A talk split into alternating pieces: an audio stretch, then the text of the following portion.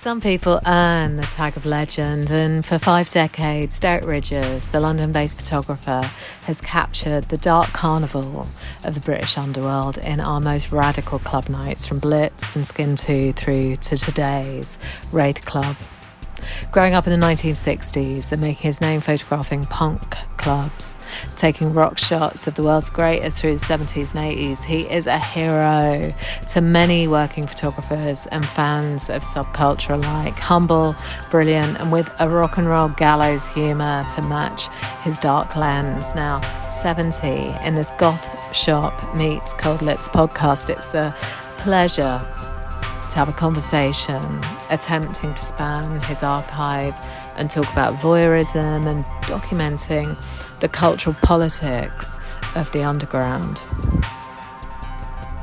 Derek Ridgers stands alone in his preservation of the fleeting expressions of the night. My name's Kirsty Allison. I'm a writer, performer, and editor who grew up seeing Derek's iconic images canonised in style magazines which captured the freedom which has always driven the British alternative culture. So it's my privilege to make this recording and direct you towards the limited silver bromide and C-type signed and numbered Derek Ridgers editions available by the wonderfully curated Goth Shop.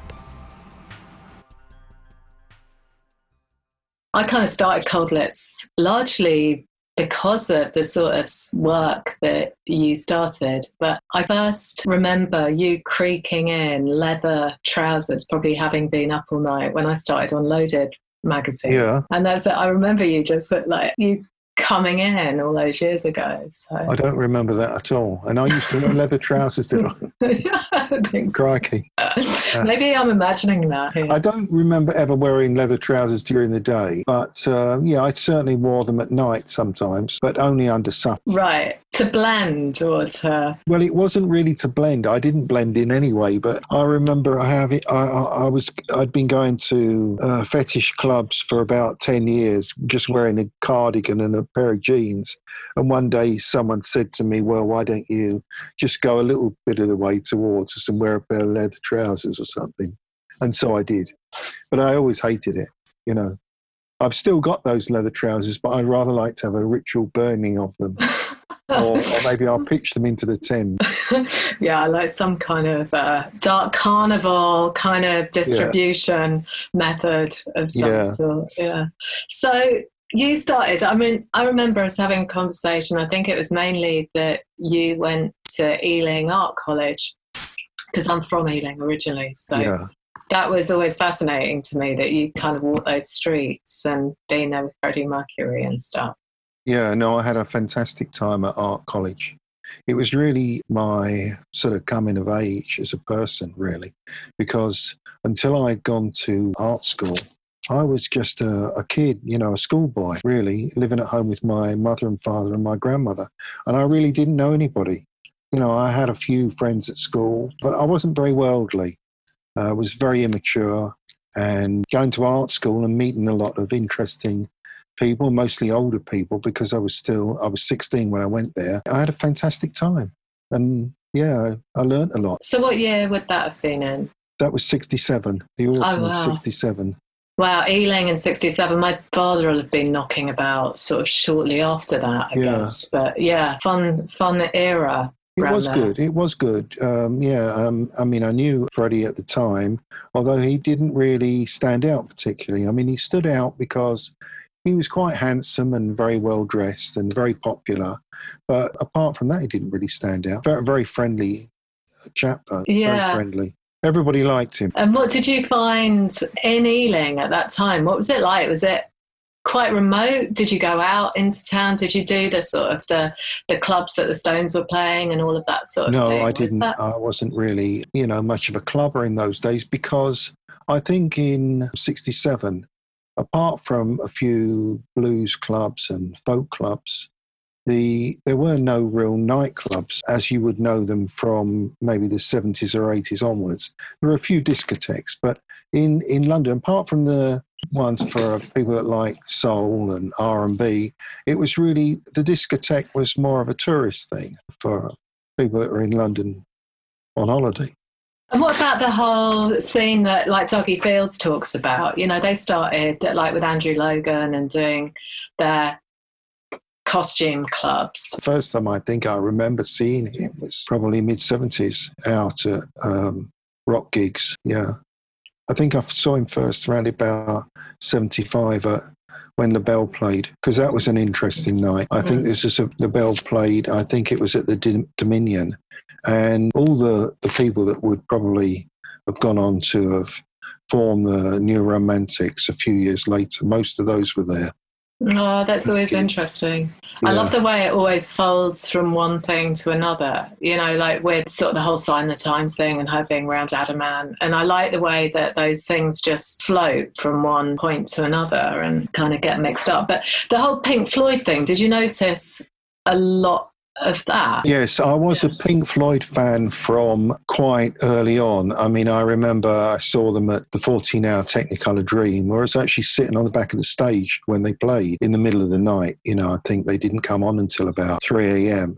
And that was a, a good gig. By this time, there weren't really all that many people there, you know, a few thousand, but it was at Alexandra Palace and that holds quite a lot of people culture there must have been a lot smaller, and I think that's the thing that I always find surprising. Uh, I remember when I first started to read International Times, there was a few places you could get it in central London, but you couldn't just walk into Smith's and buy International Times. You had to go and there was a network of people that bought it, read it, and then they would hand it on. But you had to read in the, I think it was in the back of International Times where you could get it from local people that were reading it.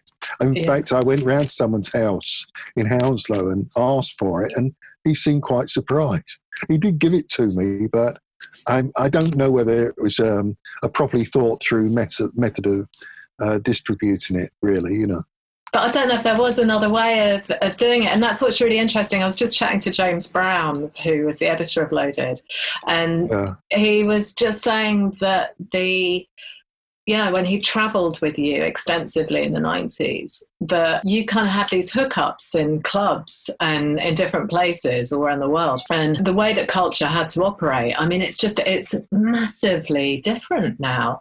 But yeah, your photography and the stuff that you're doing now is a consistent in some some kind of need of people to express themselves and i think that's why it just it's forever classic well i think in in some clubs in New York and LA and a few other places, you know, Berlin and even as far away as Rio, you would run into people that you might have seen in in clubs in London, you know. So it was quite interesting that these very colourful people would get around a bit, you know. Yeah, I guess people. I mean, I I have that with people sort of from manumission who'll sort of crop up in different places. And you know you can always go and they'll be around somewhere. There's always a connectivity of nightlife that sometimes seems stronger and more meaningful. So yeah. having seen the sun come up with people.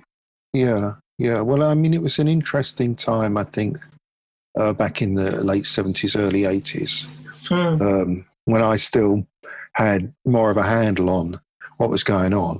I mean my um, ear was close to the ground in those days. It hasn't been close to the ground for quite a long time, really.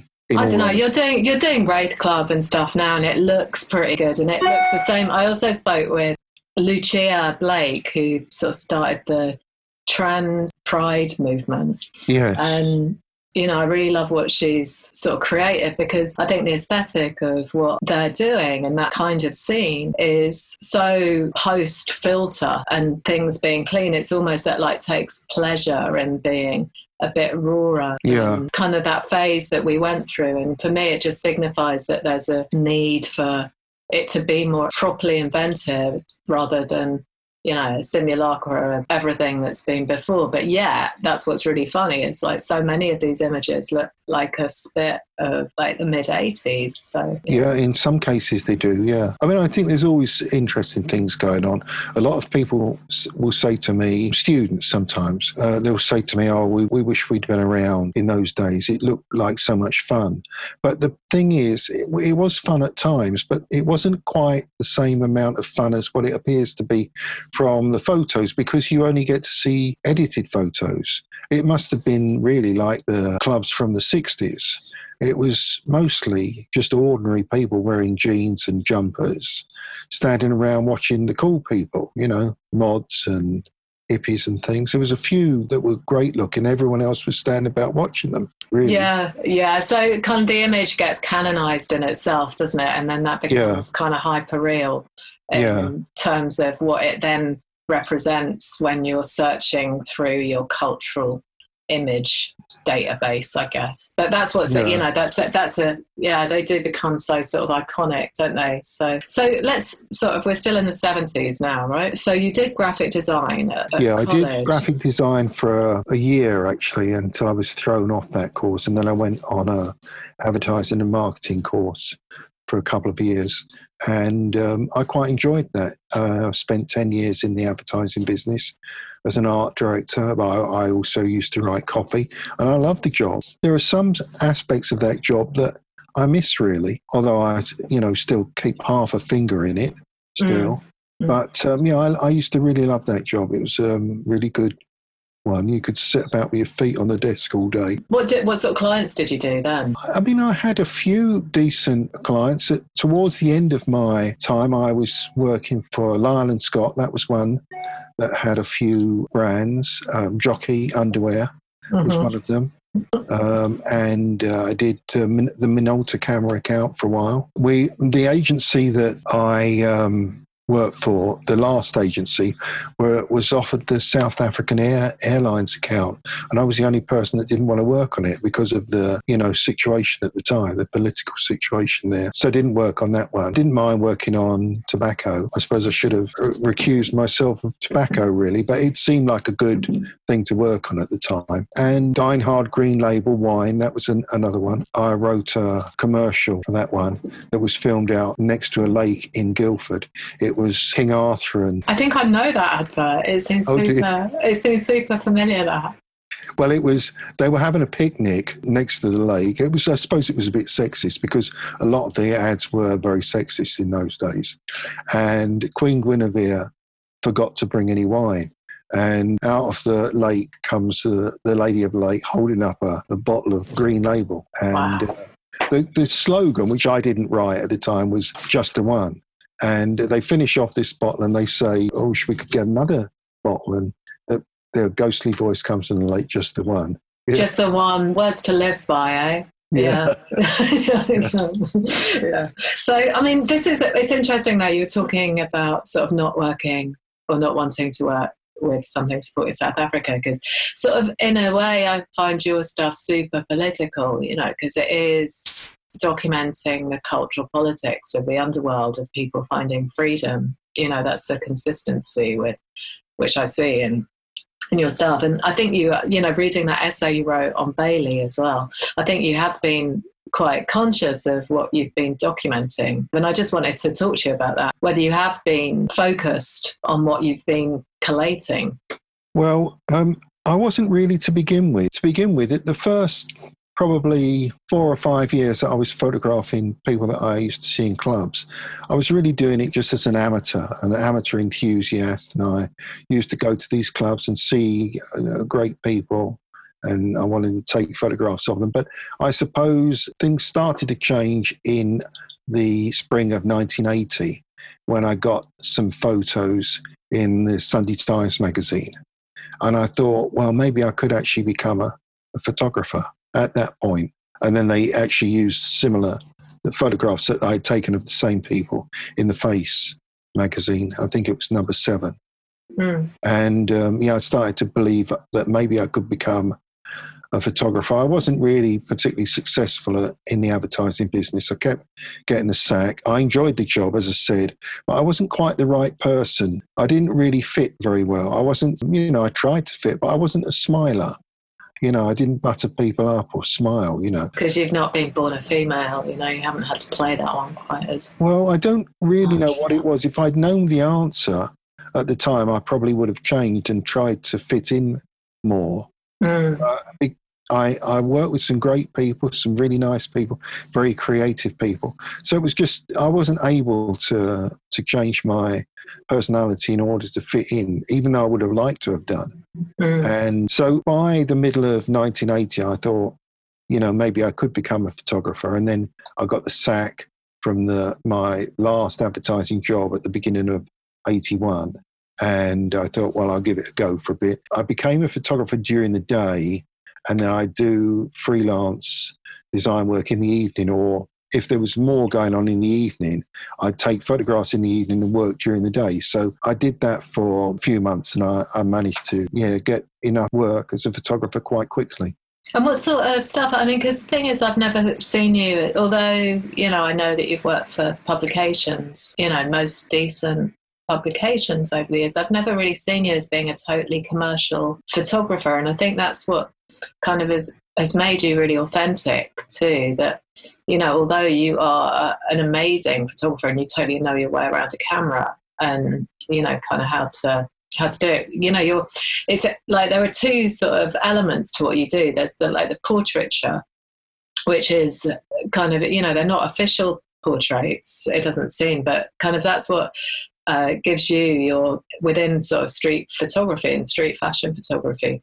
Your stuff is just you kind of i think you respect who it is that you know that you're photographing. So you really capture them. Well um, that may well be. It's kind of you to say so but i don't really know. I don't feel that i'm judgmental at all. By the same token i don't necessarily need to know very much about the, the person that i'm photographing. I like it all to come out of the process rather than out of my own mind. Mm. you know mm. i just stand there in front of someone, try and take a photograph. If it's a portrait in a nightclub or on the street, I don't try to, I don't ever like to direct anybody. But I was a, a rock photographer, I, I think I was anyway, for 25 years. And then it was the, the complete opposite. I used to have to definitely direct people for that. Otherwise, it wouldn't have worked. I started off taking photographs of rock bands and musicians, and I tried not to direct them, but just the photographs ended up being really boring. So I, I quickly changed. It's a fine line, though, isn't it? Uh, kind of, I like to be told what to do in photos. It makes it a lot easier because then you have the, yeah, to have some direction of what you're doing. It kind of makes it a lot, a lot easier. It took me a long time to learn properly what I was doing. Yeah. I mean. To begin with, I wasn't directing people, and the photographs turned out badly.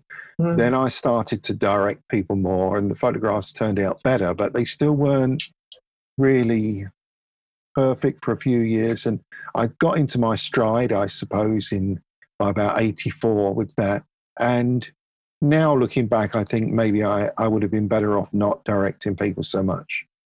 I think maybe uh, my photographs would have been better, you know, just gone with the flow a bit more. But I didn't have the maturity to recognize that when I was a young photographer, really. Wow, it's so interesting the way you change through it. But I mean, it's also the what you see in those photographs, and kind of I think you know your look is really developed. So yeah, it kind of goes with the territory of photographing club people, right? That they're going to show off a bit. That's true, but the, another thing that people don't always re- realize from my photos is that occasionally those clubs were extremely dark and I couldn't even really particularly see what I was photographing sometimes, some of the time. Very dark, very noisy, very sweaty. And my photographs sometimes they come out looking nicely lit at a contemplative moment. It wasn't always like that. I mean, there'd be I'd be standing there, there'd be people walking backwards and forwards whilst I was trying to take a photograph. And honestly, sometimes I couldn't even see probably the person that I was photographing. I couldn't see what gender they were very often. Not that that would necessarily matter, but you know, I couldn't really see properly. I mean, you didn't see at the time either because you're using analog too, right? So oh, you probably sure, had yeah. no, no, idea what's going on. And I couldn't focus. I had to pre-focus, and that yeah. was easy. That was easy enough to do.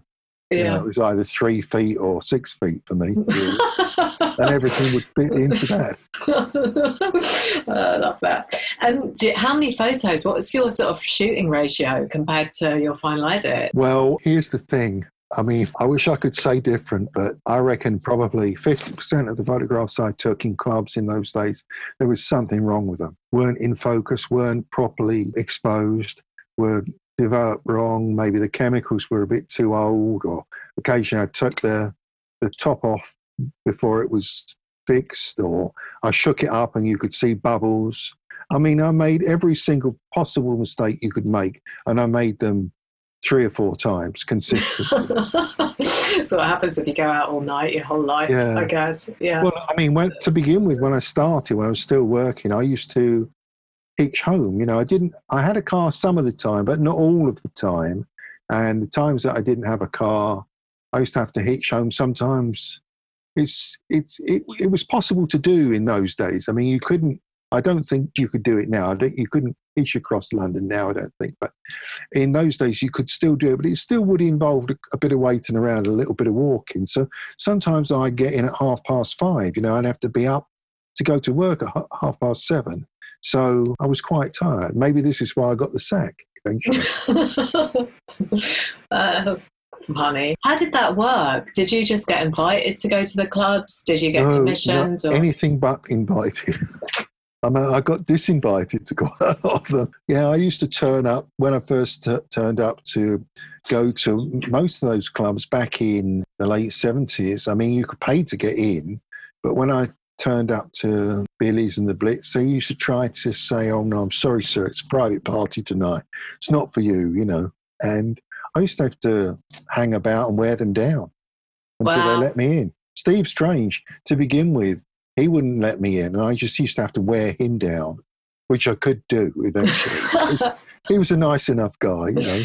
Uh, But he didn't want a lot of people like who looked like me in his club. I mean, if you there's a few photographs of me in the clubs. I'm actually wearing a a cardigan in some of them and or a leather jacket. I might have come straight from work, you know, Mhm. because I do work quite late very often, so I could have come straight from work. Yeah, I, I managed to get into these places eventually. Uh, some of the clientele in the early days of the fetish clubs, some of the clientele did definitely didn't want me there. Well, yeah, I mean, the fetish thing was that that was kind of where I was getting to with the whole underground thing. Yeah. I mean, it really was. It was truly underground. That Uh, well, we, certainly to begin with, the Skin Two Club in at Stallions in Falconberg Court at the beginning of the 80 in 83 it was a very tight knit little group the first year or 18 months i don't think they liked me being there at all Mm. But you were there, and they. i was there yeah. Yeah, that's it. Yeah. i got offered out a few times but i didn't go right. i mean offered out for a fight not Right, yeah, but it must have been. You must have seen a lot of things. If you look at clubs in Berlin now, you know, photographers just that they've got a, you know, a no photography rule. yeah well i think they, they still do have in london in the fetish clubs but i think if you've got if you know the people that are running it and you're discreet and polite i think it's it's okay and i always mm. was i was always very polite you know i never used to take photographs in in those clubs if i wasn't hadn't asked people first Yeah, and I, I get that. I mean, like with your, it may be a voyeuristic scene, but it's not the same as you going in with a like a little button in your pocket and a little rose with a camera in it. No, it's it? not quite like that, no. no. no i think there's a lot of voyeurism in most photographers though really Yeah, that thing of you know you are voyeuristic and kind of sneaking in, how much you you and your work will have seeped into subculture. I mean, when I was growing up, all I had was a face and ID to learn about what was Yeah. going on underground. If you were taking these photographs of body modification in the states, that wasn't really going on here. Um, in the 90s so much in the sort of 80s 90s so kind of you probably encouraged a lot of that by putting that freakishness into the public eye. yeah i wouldn't want to contemplate that too much you are responsible for every tattoo. in- Yeah. I mean, when I first started becoming interested in tattooed people, I think it was around about 1980, 81. And I went to the Face and got them to commission me to write an article about the, the tattoo scene at the time. There were some tattooists that didn't want me to photograph them because of my approach. I, I photographed a lot of tattooed skinheads, and they were, a lot of them were tattooed in jail or uh, they were tattooed by scratchers. And some of the tattooists didn't want their work being associated with the kind of work that I was photographing. So I, I suppose I did understand that. Dennis Cockell was one that didn't want me to photograph him or his work. Oh, really? Yeah. Yeah. And um, but um, yeah, I can see definitely see their point because some of those tattoos from that time were not good at all, really. And some of the kids that were tattooed, I think they were persuaded really by the people doing it that to have them done, you know, the facial tattoos and stuff like that. I think um, very often it might have been a couple of cans of lager as payment for doing well, the, the, yeah. the, work. Yeah, I mean, this is what I heard. Really? Yeah. yeah. I mean, because that's the one on the ones on Derek Ridgers editions. There, you've got quite a few of those face yeah. tattoos. Oh, yeah. Those. Well, I was very interested early on in the the facial tattoos and the antisocial tattoos. Some to such an extent that if I was on a bu- in a bus and I saw someone with a with a facial tattoo, I'd jump off the bus and run after them yeah, I was going to ask you if you still do that. I don't do it so much, no. When in fact, I don't take photographs on the street so much at all now because uh, of my age. Really, I find that uh, I've still got the energy, but I find it much much harder to make contact with people because a lot of young people, especially young women, don't want to be photographed by old men. And I can see their point, really. You know, they don't want to be chased after down the street by an old man with a camera. It's really changed, hasn't it? Well, it has, yeah, because it, when I photographed people, started photographing people on the street and in clubs in the 70s, sometimes I was the first person to photograph them. They'd never been photographed by anybody, not even their family. I mean, I, I come from a family of people that might have taken a few photographs on holiday, but I, in my whole life, I never saw my father take a photograph. I don't even know if he had a. I don't think he had a camera. And now everybody, yeah. Wow. Yeah. I mean, and now kind of so many people who call themselves street photographers and kind of the whole industry of replication of image over and over again.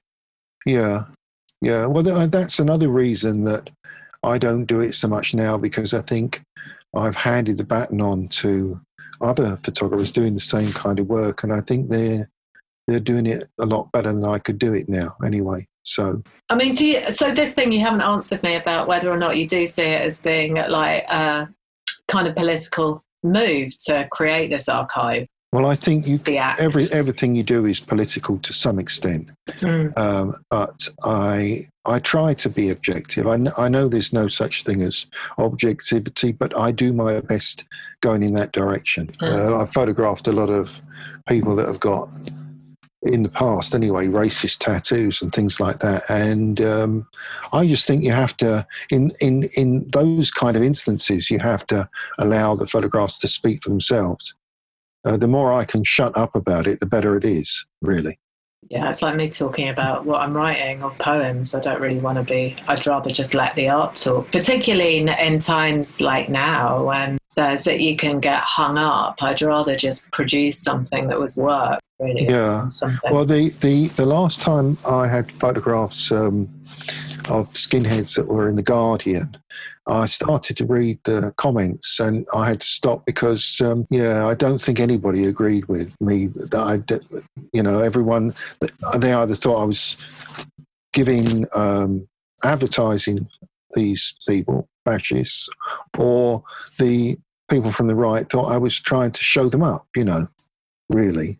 So I just wanted it to be record the, what the people were doing, not just one group, but many different groups and then allow the photographs to speak for themselves.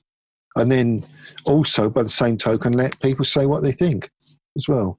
But I don't necessarily want to read it all. I wanted to ask about how you how you do approach someone and what you've learned about doing that.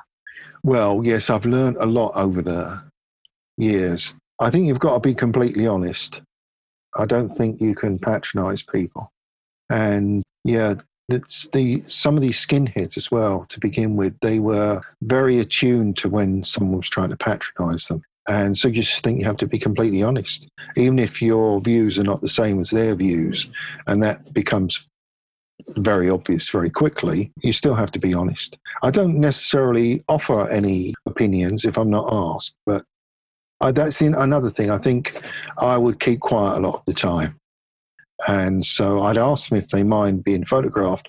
After that point, if they say yes, um, I'll try and keep completely quiet and not say any more, not chit chat to them or anything. It's just so that I'm, um, you know, just there in front of them. After a, a, a while, it can unnerve people slightly. And that's at that point I get the better photographs. Yeah, it's the same slightly, as being a writer. It's exactly the same as a journalist. Yeah. It's that awkward silence that people feel, right? Yeah, it's, yeah. It's, so yeah, it's a really British gaze that you've got as well, I think. You know, it's it's is really it? yeah, it is because or for me, like when I look at it all in context now, the whole piece from the seventies to now. Yeah, I mean it really does suggest this dark carnival of of what we do kind of in the underworld and that rare freedom. And Britain is a privileged place to have that particular set of values or you know ways that we express ourselves. It's uh, yeah it's a strange thing. Well i wonder if we're ever, ever going to get back to that. I hope so but i don't think it's going to come anytime soon I was thinking about this though, and I wanted to talk to you about this because, like, there's this whole thing in China at the moment, and they're calling it revenge consumerism, where they are just rampant, and Louis Vuitton and you know Gucci, whoever, they're seeing more more sales than they've ever seen before on home turf because people used to go overseas to buy it, but now they're all buying it locally. Um, yeah. This mad return to how it was before. And I'm just wondering whether it will, or the coming generations will ever be in these dark, sweaty nightclubs where you can hardly move. You know, when I was going out in the 90s, there weren't any cameras. You know, there, it was really rare. I mean, if you went out with a camera, people were like, What are you doing? I mean, it wasn't really like that because we were more concerned about having a good time or people cannot trade against the system that they're in. And that was what was always attractive about club culture for me was that it was somewhere where things went on away from it. And you shoot digital now? Yeah, or, no, yeah. I've been completely digital now, really, for nearly 15 years. Mm. And I feel so liberated from the era of film. Although nowadays, if I, I want to shoot film, it's because I definitely want to do it rather than have to do it. When I started, having a camera was an excuse to gaze into other more interesting lives than my own. A window, opening a window and looking through at a party that was going on, you know, something was a little bit more interesting. And yeah, I suppose it is an excuse, really. Mm. Well, that's the excuse never, for going never... out, though, isn't it? That is the excuse for going out. It's to live a super life, isn't it? Yeah, yeah, but you see, the thing is, when I when I went out with my camera, I never used to really socialise with people. I mean, I think a lot of people thought I was a old misery because I'd just be standing around watching what was going on. I'd rarely talk to people. I mean, I used to have a couple of drinks if I wasn't uh, driving and just stand around watching. You know, all the time that I might have been sociable and happy, I'd be missing out on taking photographs. So I was very, very focused throughout the time when I was taking most of my club photos, which I suppose was the, the 10 years after punk. And um, some of the people that I thought were a bit aloof and unfriendly thought the same thing about me. But since uh, Facebook and everything's come along, it's we've discovered that neither of us was quite like that. You know, and we were friendly. It's just we weren't friendly to one another at the time. A lot of the people that from the clubs at that time are much friendlier now than they ever were at the time. With age and insight, kind of see that it was quite special. Yeah, I mean, there were a few people that helped me and were always very nice and let me into their clubs, like uh, Rusty Egan and Chris Sullivan, people like that. But you were helpful towards him as well. I mean, that's the thing, you know, suppose, like going yeah, going into the WAG docket. Yeah. You know, I love the thing about Ginsberg always having a camera or Patti Smith, you know, grabbing whoever's around her. You know, I love all yeah. of that stuff because it is. It's important that we document our lives, but that's just on steroids on Instagram now. Yeah. I so you're living for the that instead. It's, I wish I'd have had a, a camera in the 60s. I think it would have been much more interesting. Yeah, yeah. See everybody around in certain places mm. all kinds of people. Very first time I ever got taken out by a girl, you know, my first girlfriend, we went to a all-nighter at the Roundhouse. As I walked in, I had to step over David Hockney, snogging on the and that was the first time in my life I'd ever see, seen a man kissing another man, and it was David Hockney. Oh wow! Yeah. Well, I used to see him around occasionally. I've got a photograph of in Gossips, I think around about 82, 83. Mm, that was a great club. The thing about all of COVID is that, you know, these people who are very much the fabric of exactly that British gaze that I'm talking about, that they are not getting, you know, they're the ones who are really the true artists in a lot of ways of this kind of identity that is very much British that yeah. aren't getting rewarded at the moment. And kind of that is whether or not that true underground hustle is going to be abolished. Um, oh i think it i think it'll always be there but i think it just evolves in different ways and becomes something slightly different. But i think we'll we're going to have um, underground clubs again one day and you know underground basement clubs as well you know, mm. if they can never find the places to have these underground basement clubs, because I think Gossips is a hotel now, isn't it? Yeah, well, they all are, aren't they? And that, but I mean, all the hotels are shutting too. So it's kind of. Yeah. i was really excited with COVID. Honestly, I was kind of like, wow, it's all going to get destroyed. All the institutions are going to break. It's. I'm going to do theatre in my garden. It's going to be amazing. COVID, apart from um, obviously the sad aspect of some people not surviving. It hasn't, you know, necessarily been a bad thing for people like me. It's given me a chance to focus more on what I'm doing, focus on what I want to do, and a chance to go through my um, negatives. And I've got tens of thousands that no one's ever seen that I should really scan and smarten up and and you know maybe they'll never see them in my lifetime, but maybe they'll see them one day. Brilliant. Good. Looking forward to seeing all of those sooner, yeah. sooner rather than later. Um, James said to ask you about Jumbo's Clown Room in oh, LA. Yeah. yeah. yeah.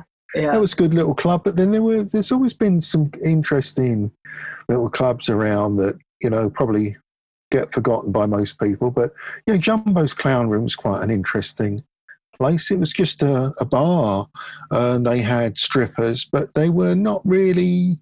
I think the strippers were there that just because they more amateur type strippers. it was quite a nice place. It was out of a little bit out of the way, you know.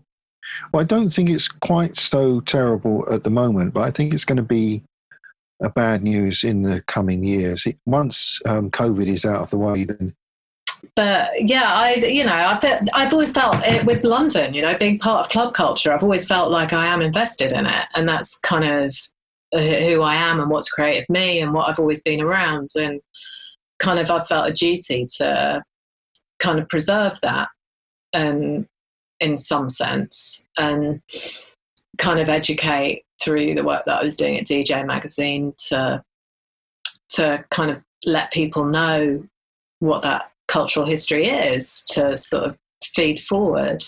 Yeah, yeah. I, su- I suppose there is a a bit of a duty if people have been kind enough to uh, allow me to photograph them over the years. I, I, you know, I feel a little bit of a duty to, you know, try to give something back as well.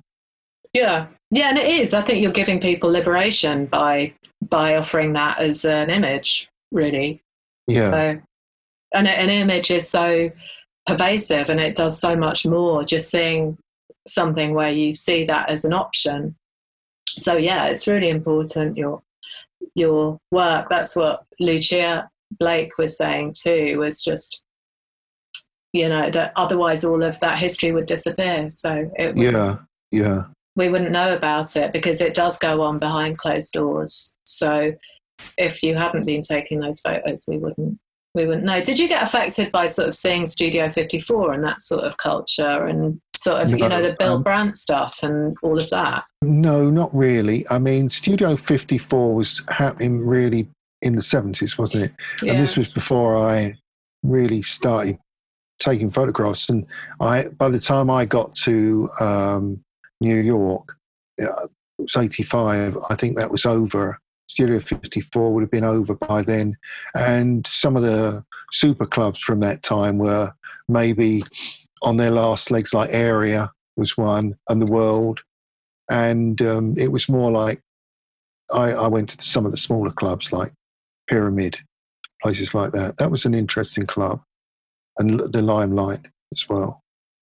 That was funny. One day I was in New York and I met a couple uh, or a friend um, Uh, I've been to school with, and he was a executive for a, a European company, and he was with a friend. So there was me, and there was these two executives, and we decided to we go to the limelight. So we pull up in a cab, and there's all these beautiful people standing around the door that they wouldn't let in. The cab driver sees us three get out of the cab, and he beckons us over through the crowd, lets us straight in. And I think the only reason he did was to piss off the other people because we look so unlike the kind of people you, that would ever get into a club like that. it was funny. I did, to this day, I still don't understand it. Um, I mean, did you kind of within the, you were talking about David Hockney, and did you meet people who wanted to have their photo taken? I mean, you've done so many well known people of actors and writers and yeah actually working for magazines like NME and the face uh, as an editorial photographer mostly you're photographing people that don't really want their photograph taken. They want their photograph in the magazine. They don't want you there doing it. They don't want to spend that the time. It takes to allow you to take the photograph. There's a few people, you know, really big stars that are very nice, very friendly, very helpful. People like uh, Robert Plant, extremely nice person, and uh, Keith Richards, another one, very nice. Ron Wood, lovely people who will give you the time, but it's quite often the stars on their way out, They haven't got the time. They don't want to spend any time. I photographed um, MC Hammer. He wouldn't even get up off his chair to let me photograph him. He just said to me, "Yeah, no, you've got to do it here. I'm sitting here." You know, wouldn't even get up off his chair. And he was surrounded by a lot of acolytes, you know, so it was very hard to take a decent photograph. But where is MC Tony Hammer Blair now? was the same thing. Tony Blair was the same.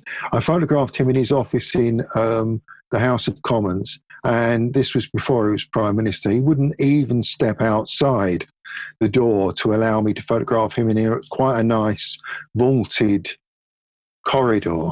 I had to photograph him in his office, and it looked very uninteresting. He was just sitting in a chair in his uninteresting office, where six feet away it could have, would have been an interesting photograph. So, what's the lesson from that then? Uh, well, I think the lesson is if you can take decent photographs of people sitting in their chair and not moving out of their office, then that that's the lesson really. You have to have to use what you're given and make a decent photograph out of anything. Yeah. And the people that can do it, I'm not saying I'm one, but I used to try, are a lot better than the people that just get pissed off and or demotivated. You've got to be highly motivated to take decent photographs of people like that, I think. Mm-hmm. Right. The, the absolute best people in that genre can do it well in, And- in any circumstance. And I guess make it look like it's not like it is effortless too. So, Yeah, sure. That's right. Yeah. And like it was a chosen thing rather than the five minutes sort of interview or Yeah. kind yeah. of that five minute space thing that's often often the well, case. the best but- photographers, um, you know, then they get one frame, they can make something brilliant. and that, is that with developing or is that with I just think it must be an attitude, really, Mm, an attitude, uh, a command of the the medium. Someone Mm. like Anton Corbijn, for instance. You Yeah. don't often see a bad photograph taken by Anton Corbijn. yeah, that is true. But maybe we don't see all of the bad ones. What other photographers do you like? What Well, my um, I like um, Garry Winogrand. He was, uh, you know, one of my heroes Mm. as a photographer.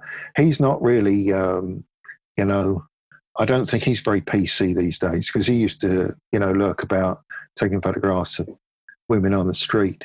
I think he's probably been cancelled for all I know. Okay, but you couldn't take those kind of photographs now. You can't wander about council estates photographing other people's children now, can you? Some people might say, well, why would you want to? But I was just photographing everything I wandering about. I photographed a couple of blokes in a gents' toilet. And I think people would look at that a bit askance these days, wouldn't they? Yeah. We just used to photograph everywhere I went, mm. you know, mm. in the mid 70s. Mm.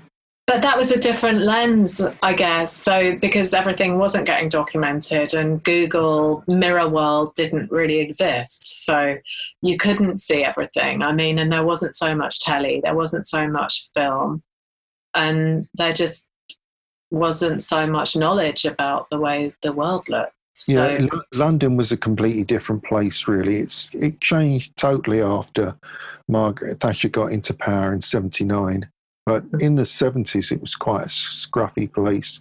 Still a lot of bomb sites in the 70s. Rarely see a, a bomb site in London now, but um, I don't think there are any. But there were still, you know, quite a few bomb sites in London in the 70s.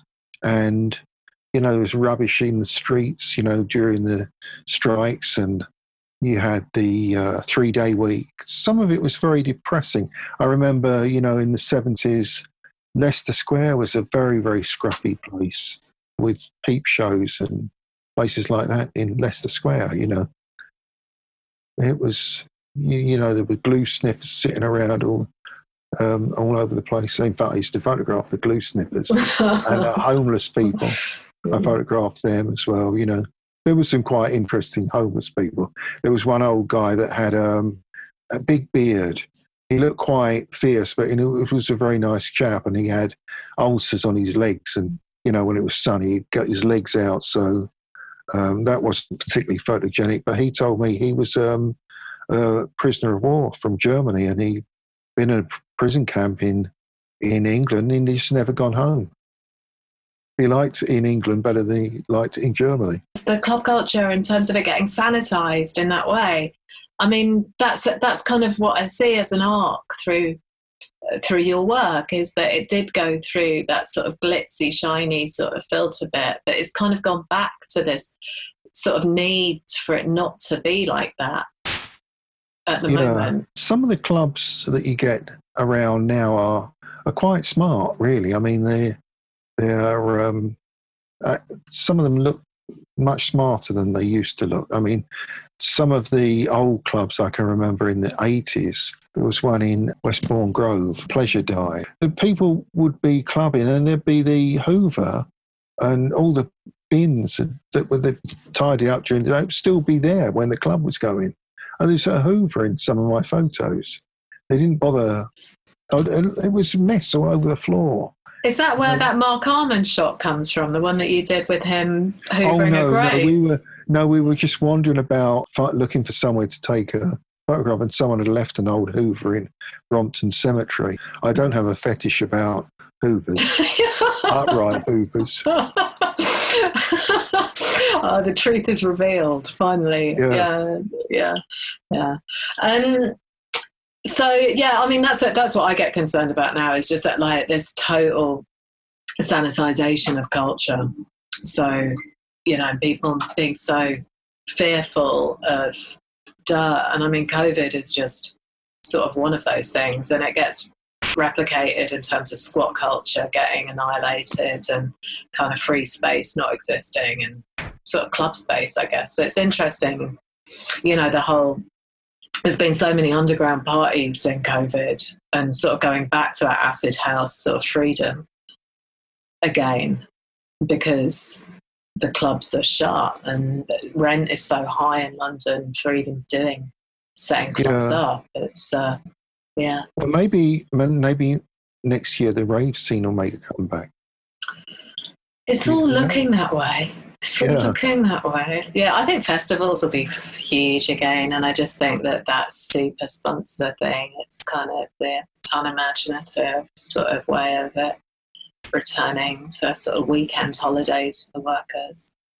Yeah. But beneath that, there'll always be multiple levels. And I do think that's the whole thing about Britain that the Conservatives are well aware of that, you know, British culture is that we do rebel and we do create art in adversity. So I think yeah. that yeah, it's like the politics of regeneration and just getting artists into cheap spaces or estate agents doing that to go and make Margate look pretty or whatever it is. So, yeah, I think it's much. Uh, I'm sure there's been conversations to to that extent, really. Yeah. Commercial work, are you doing much of that? I was quite a bit until the early part months of this year, and I haven't done any anything like that now for um, nine months. And it may well be that I don't get back to that work because, of course, I'm 70 now, and people might think, well, we don't really want to endanger him. You know,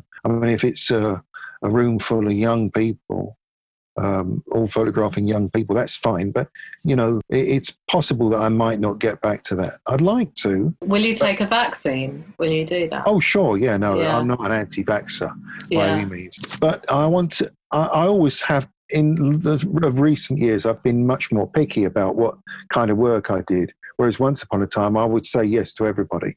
And I'm a bit more picky, and it may well be have to get even more picky in Mm. the years ahead. But I'm Mm. happy to, yeah, carry on shooting fashion. I love that stuff that you're doing with Gucci. I think they've got it so right at the moment. I just, Yeah. I, I love what they're, I love what they're going for, and in all of it, I think it's yeah, oh, don't ask me about the clothes. yeah, but you get a good look.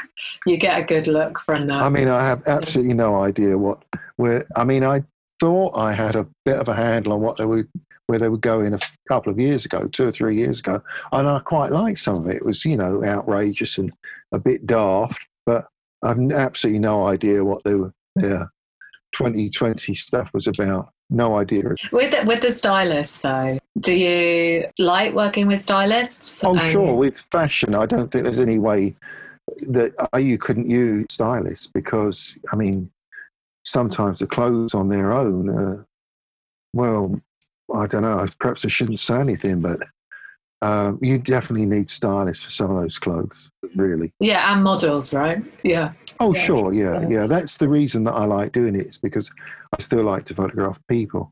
Yeah. And the models are fantastic looking. Yeah.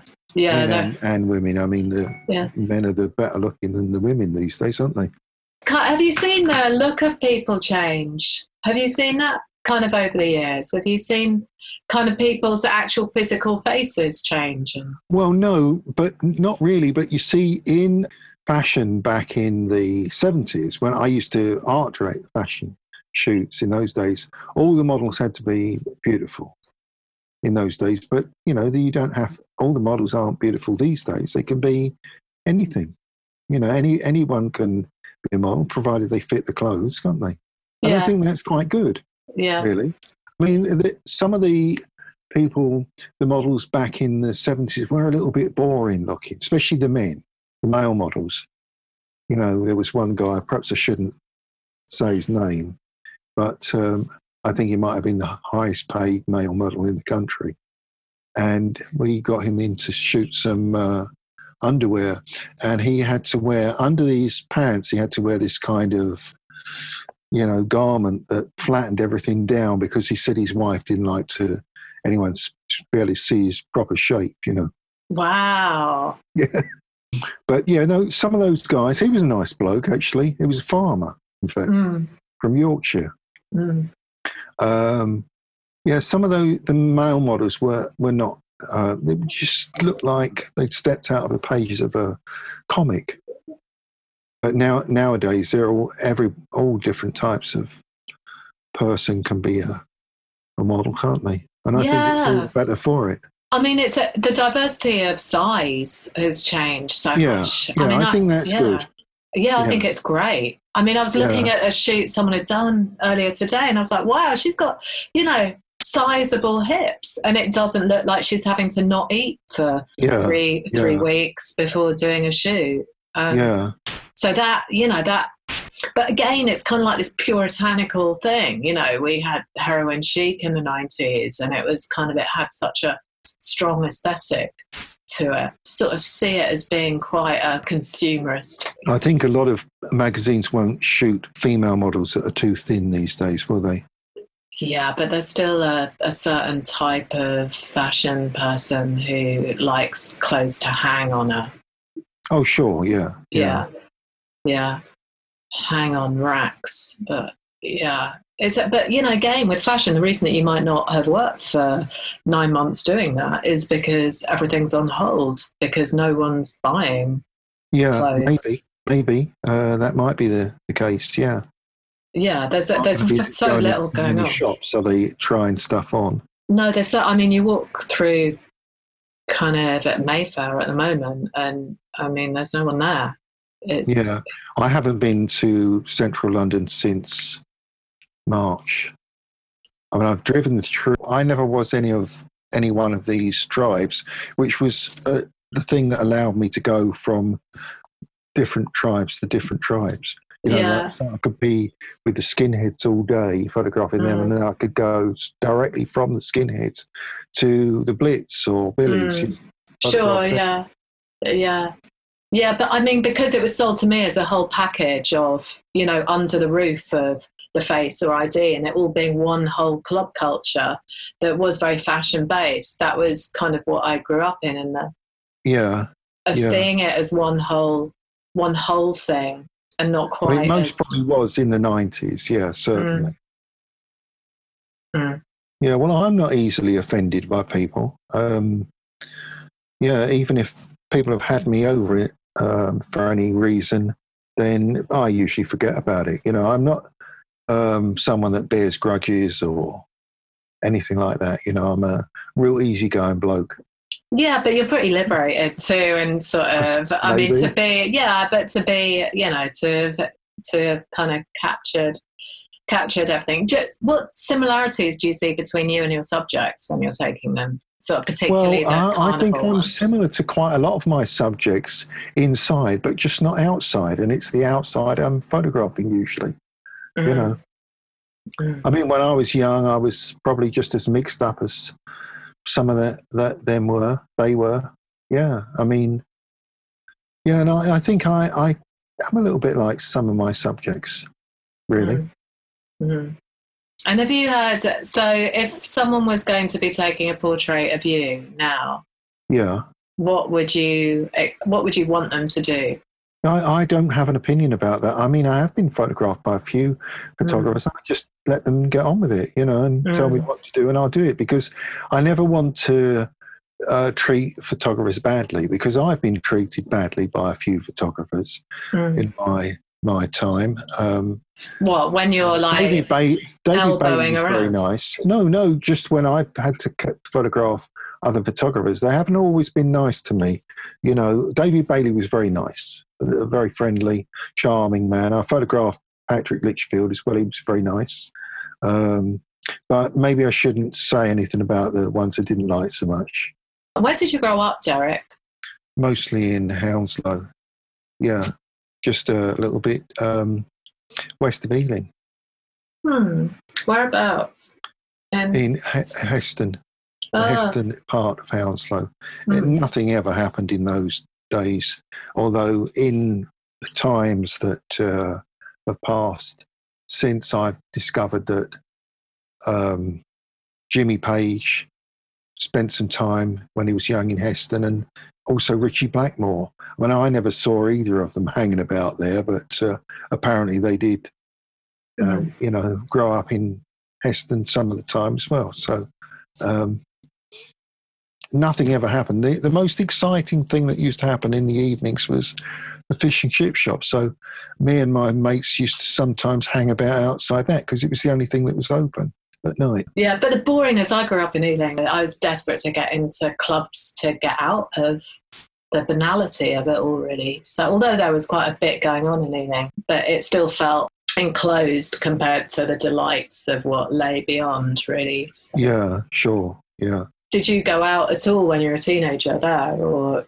it was Ealing Art Not College really, no. The, the, the kind of places I used to go to were in my mid teens were folk clubs and stuff like that to listen to musicians. Folk Hmm. clubs and started to go to gigs. In fact, really, the I saw all the best bands I ever was ever going to see, probably before I was even nineteen. You know, bands like uh, the Doors and Jefferson Airplane and um, Pink Floyd, those kind of bands. Wow. Yeah. Wow, wow, God! And did, so, did you expect that to continue? Did you think that you'd seen? Yeah, bands- everything everything that started off I started off to discover when I was 16, 17. I thought it was always going to be like that. Not just music, life in general.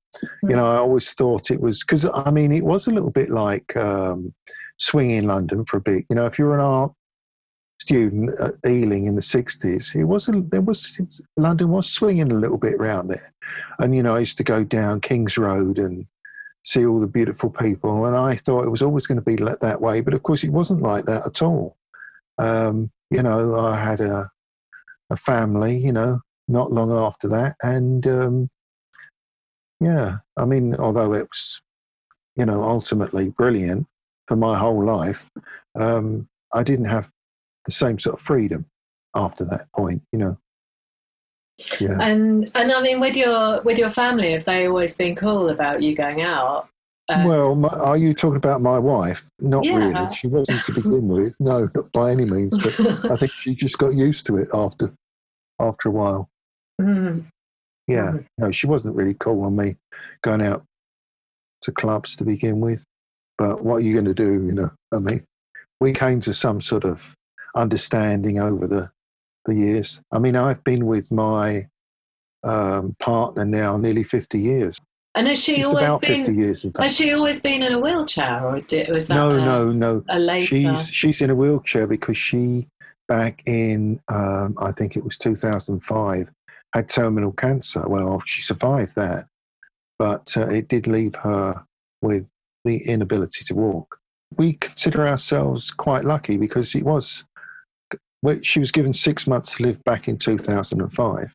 Mm. So we hurriedly got married, you know, because we were both really basically old hippies. Mm. And we got married to, just to, you know, sort out the financial aspects. But, yeah, she survived. Mm. So, I mean, that's lucky. It's not unlucky, is it? No, really? that's beautiful. Have your kids ended up being creative or have they? Well, um, my son is a journalist. He's working in Hong Kong at the moment and my daughter is um, creative, but she works with me some of the time. Nice. You know?